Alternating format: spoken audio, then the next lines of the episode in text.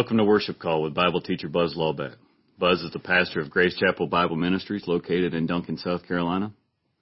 This ministry is dedicated to the verse by verse teaching of God's Word and discipleship programs aimed at strengthening the faith of God's people. Now here's today's message. This is the fifth day of the week of, in God's created order. Thursday, 18th day of January, 2024 day of our Lord. And let's turn to our Lord in prayer. Father in heaven, thank you. Thank you for another day that you've given us. I pray, Heavenly Father, another day that we have the opportunity to serve Thee with all our hearts and all our minds and all our strength, to love Thee uh, as an expression of our love for Thee. I pray, Heavenly Father, as we come this morning in prayer, let us, Heavenly Father, open up our hearts to receive your word this morning. Pray for the accuracy in the teaching, the accuracy in the discernment. And these things we pray in Christ's name. Amen. And it is another fine day in the Lord as we come to the Lord's Word in Matthew chapter 23. We continue on this morning with the woes. Glad you're here. Glad to have you here. And let's continue on. Where are we? We, I think we, woe to the scribes and Pharisees, hypocrites, verse 23. For you tithe mint and dill and cumin and have neglected the weightier provisions of the law, justice and mercy and faithfulness. These are the things you should have done before neglecting the others. Um, verse 24, you blind guides, or you strain out a gnat and swallow a camel. And 25, Woe to you scribes, another woe. Uh, scribes and Pharisees, and another hypocrite. For you clean out the out, or you clean the outside of the cup of the dish, but inside they are full of robbery, uh, and, and self-indulgences. And another, and again, it, um, I have to wonder if, if there's for, and I, is there, is there a place of no return, no recovery? I mean, you're so locked into negative volition, so locked into religion, and we'll talk about religion today, um, that you're so locked into to your mindset where where you're where you're just uh yeah well it's the infinite loop tim that you talk about tim talks about this infinite loop and you know if we have our computers or our iPads or our phone, it's that little, it's that when, when you get locked up, that little circle just keeps going around over and over and over again. That's what Tim calls the infinite loop. You get to the point where you're locked in, um, to, uh, and yeah, I believe you can be locked in into positive volition as well, but be careful that you think you're standing as you fall. Um, but um, you, you've got your, you've got your mindset, you, you know where you're going, you're pressing forward, whether it's to the negative or whether it's to the positive. And, um, I want to, um, I just want to go back and just, uh, make it, I made a critical statement against religion yesterday. And I must remember to clarify the statement because my mindset, the first time I've heard this and my teacher said, uh, that was talking about the evil of religion. Um, and he used to call it, uh, that religion was Satan's ace trump. And the first time I heard that, I'm sitting there thinking, what? Well, because we're, we're so geared into thinking, if I'd ask most people what religion is, they oh, well, it's a worship of God. And, um, so the first time I heard it, um, you know, it stunned me. And it was my understanding that as many others do, that uh, religion is worshiping God. Maybe. But we have to ask, ask ourselves, uh, what is it? Um, what God are we relig- uh, worshiping? Isn't Islam a religion? Is it Hinduism a religion? Even Satanism, isn't that a religion? Um, I'll also go as far as to say that what they're teaching in school, well, they say the separation of church and state, that um, they're pushing religion out of school. Well, I also say that um, the teaching of evolution, evolution is a religion.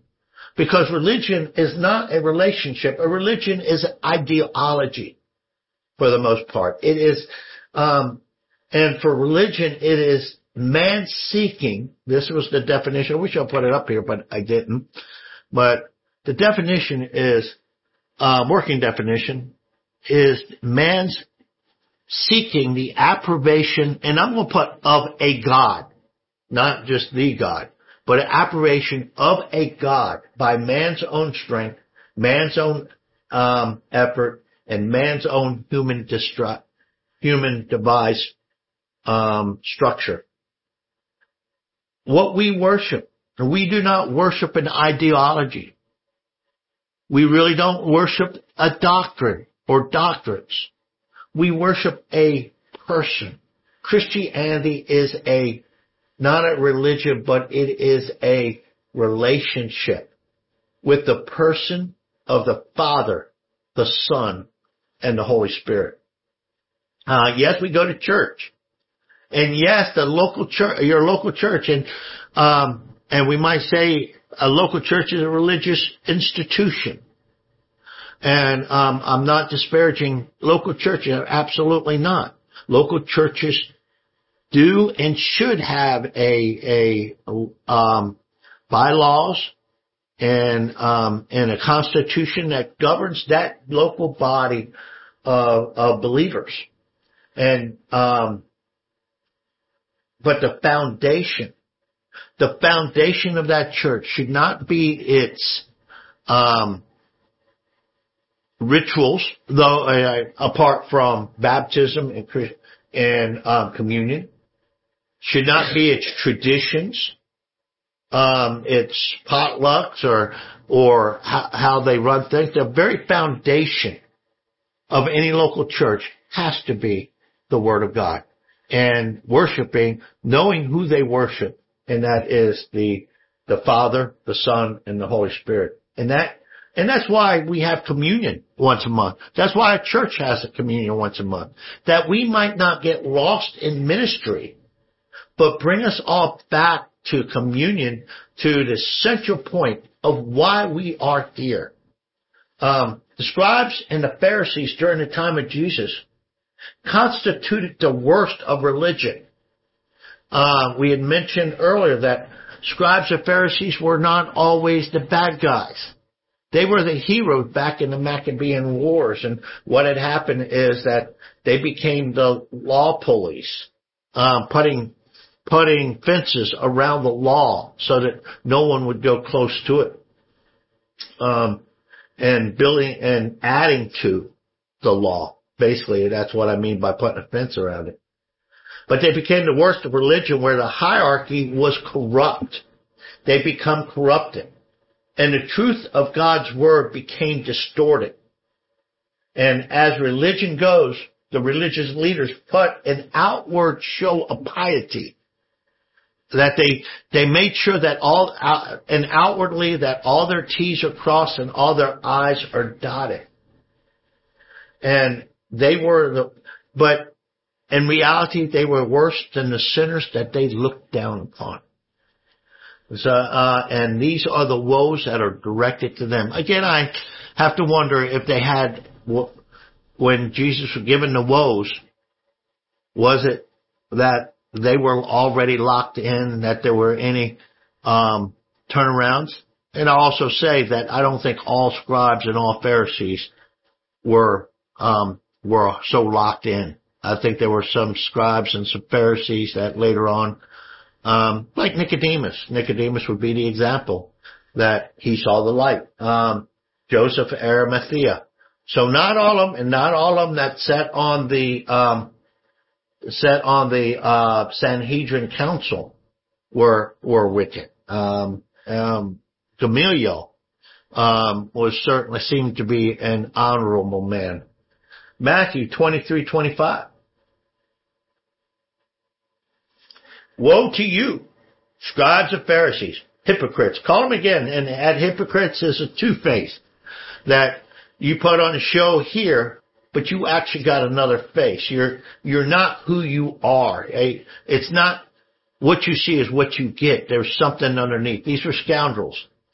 For you clean the outside of the cup and the dish, but inside they are full of robbery and self-indulgence. And it shouldn't be hard to understand. Um, they they made sure that they cleaned their hands. We'll talk about that. They they washed their hands. They made sure that everything was pure. And in this case, and they would wash the inside of dish and the outside of dish, but and in the metaphor, they only washed the outside of the dish to making it look clean and and acceptable.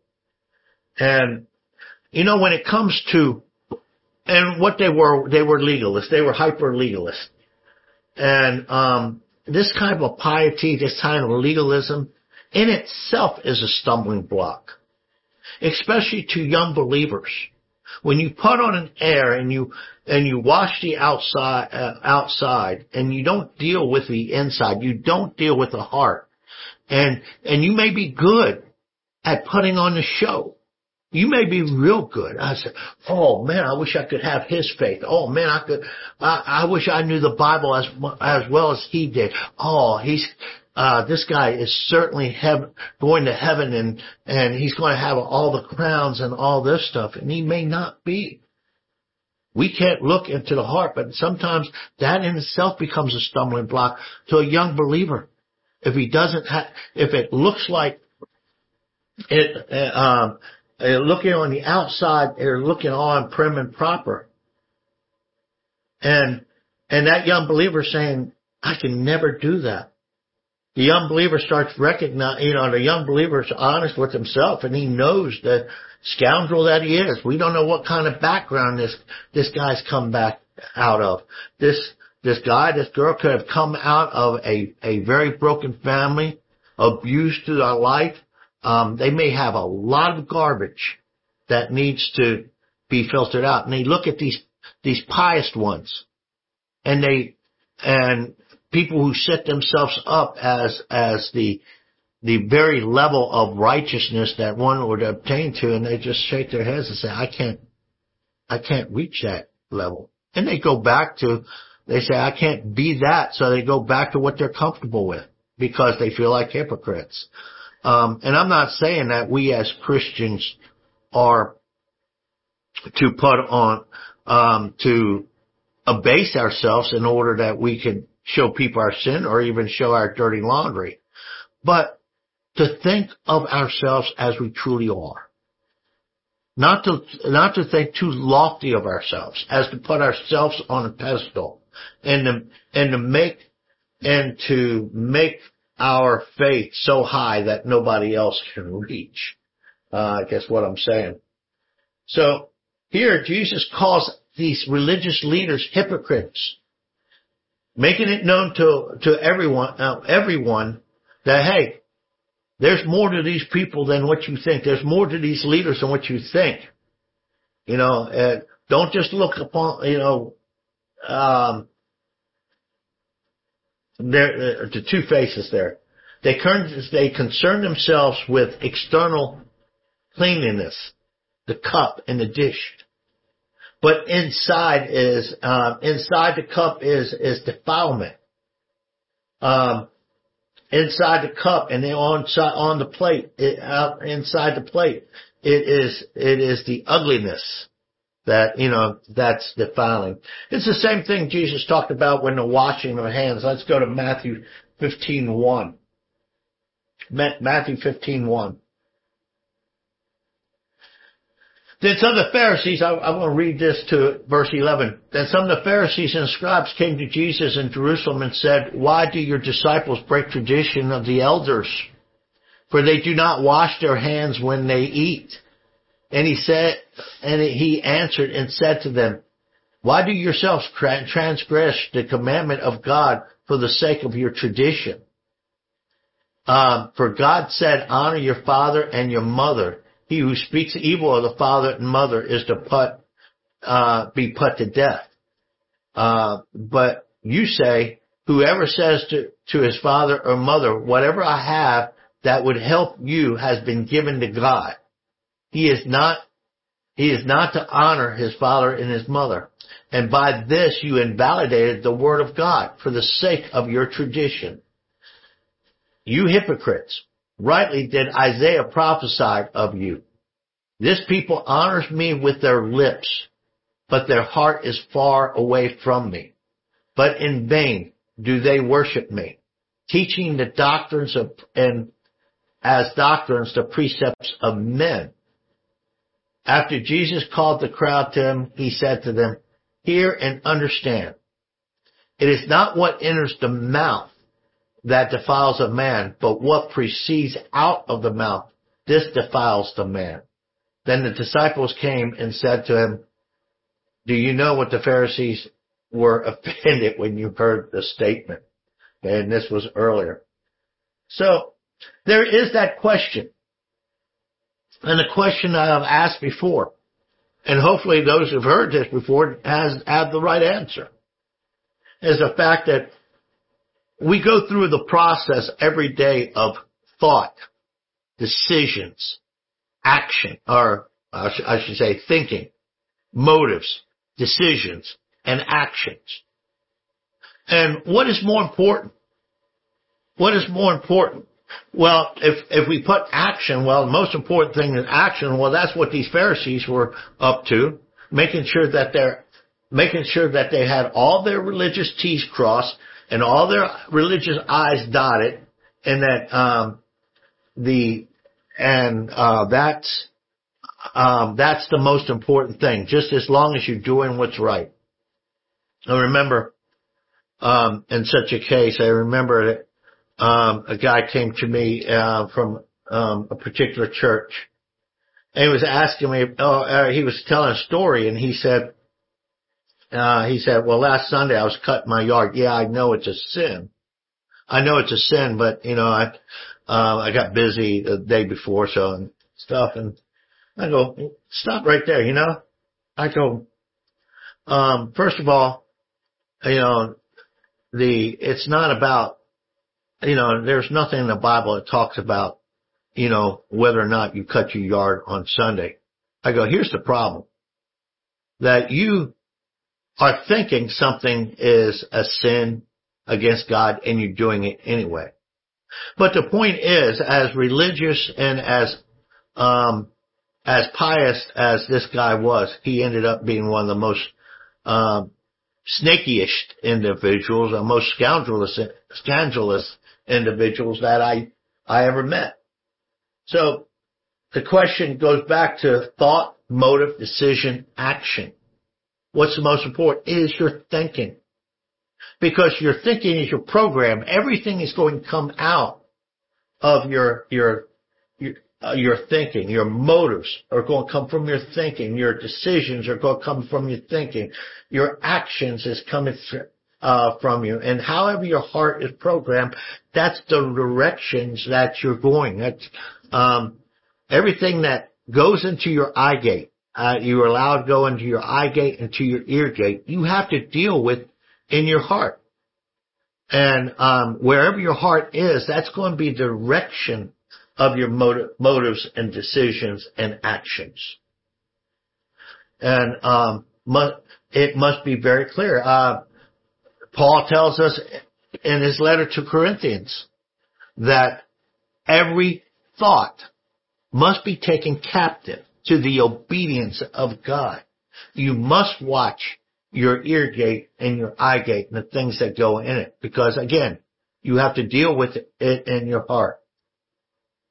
So, I think we better also take a note about these religious leaders. Something else about these religious leaders that we must remember. They were, they were not ignorant of Bible doctrine. They were not ignorant of scripture. By no means. Um, they were experts in the law. And I regularly, and, uh, but yet, they were unbelievers. They were lost, even in their doctrines that they knew.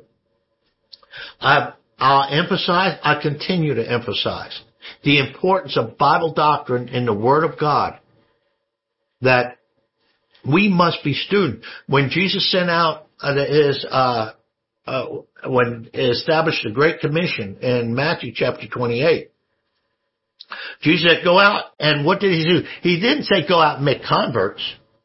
He didn't say go out and make a kingdom or, or establish kingdom. He said go out and make disciples. That's the students. To go out and make students. Our growth comes through scripture. And then we, and then, um, and then as, uh, as we take in the Word of God, as we take in Bible doctrine, we're pushing out the garbage that's in the heart. And, um, so, but it's not Bible doctrine alone. Bible doctrine is not the center of our worship.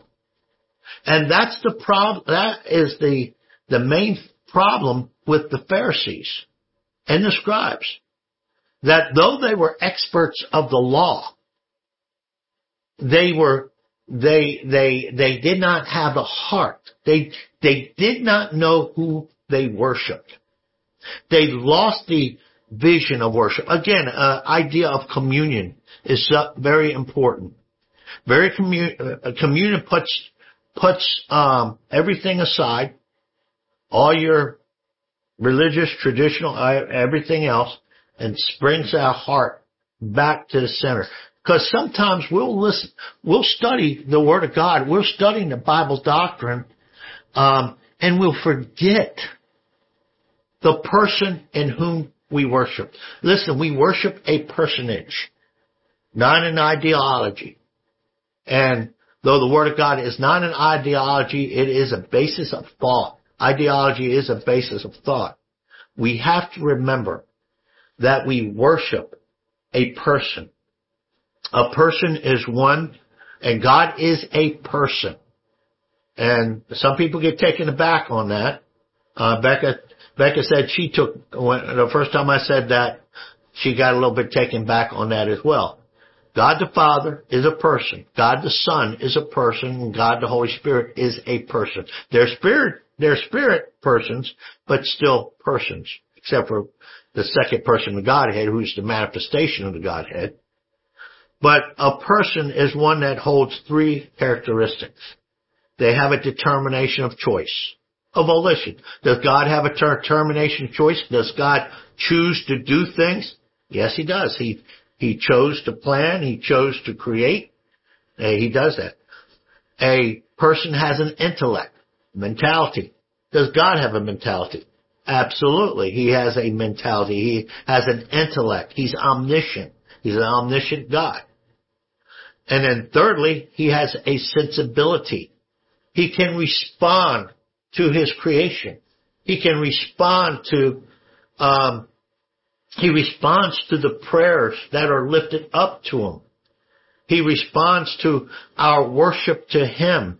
He's pleased with us, he, or he's displeased with us, or he grieves, um, in, in a such a way that the Bible expresses that God grieves, like in Genesis chapter 6.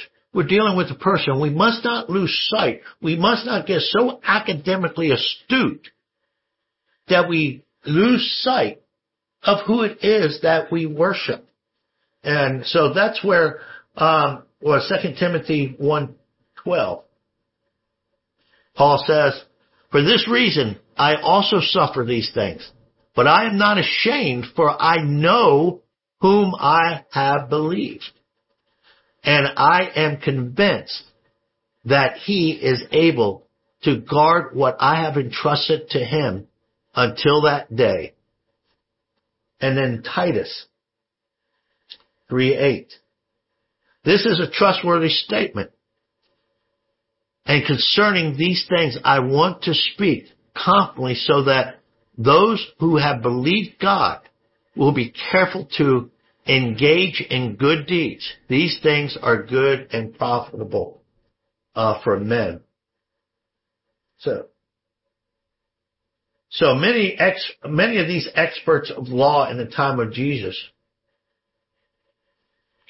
already, um, well, Jesus had already prophesied um, that they would be barred forever out of the kingdom. and they were experts of the law. Listen, there's going to be a lot of good people in heaven. There's going to be, or or there's going to be a lot of good people who go to hell. There's going to be a lot of good people that are going to be, they're going to have a handle on their Bible. They're going, they quote scripture like, uh, anything you've ever seen. They've got, they've got it all academically worked out. But when it comes down to the point is what do you, because it all comes down to one thing. What do you think of Christ?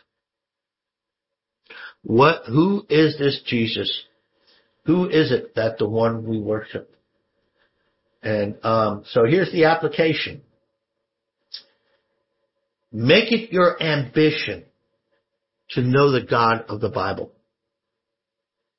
We first met him when the Holy Spirit opened the eyes of our hearts and revealed, well, you know, we know who God was, we, and we have come to God consciousness.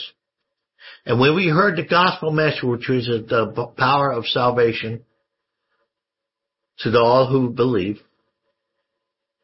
and we enter into that walk with the Lord. And we know just enough.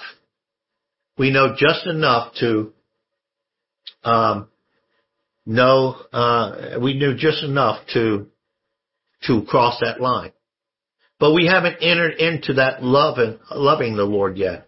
Um, when I was a young believer, and I started out, and I I came to the Lord when I was 17 years old, when He opened the eyes of my heart, and um, and I responded to the gospel message that Jesus Christ provides eternal life for anyone that trusted Him for it. And I had a longing to know this God. There was something missing in my heart. I didn't know what was missing. There was a disconnect. Because my life went on as it always went on. Now, and, and I tried to develop cer- certain habits. I tried to do this. I tried to go to church. I, I tried many things, but it was always lacking. And then, and then we came to the point where I started uh, about five years after that. Um, I began to be discipled by another, learning, um, learning or the Word of God. And when I was exposed to Bible doctrine, I recognized what I was missing. It wasn't a relationship with God, but the road and the path. Uh, I was introduced to Bible doctrine, which was the path to a relationship with God. And I began, and then that's when things began to change. That be when the doors to our relationship began to be open and as my life began to, to grow, as I began to grow further into the Lord. And then when my eyes opened up to the person of the Lord Jesus Christ and who and what He is. Um, it was the path of the Bible doctrine. I say 119. I think it's 119, 105. Let me see. Hold on.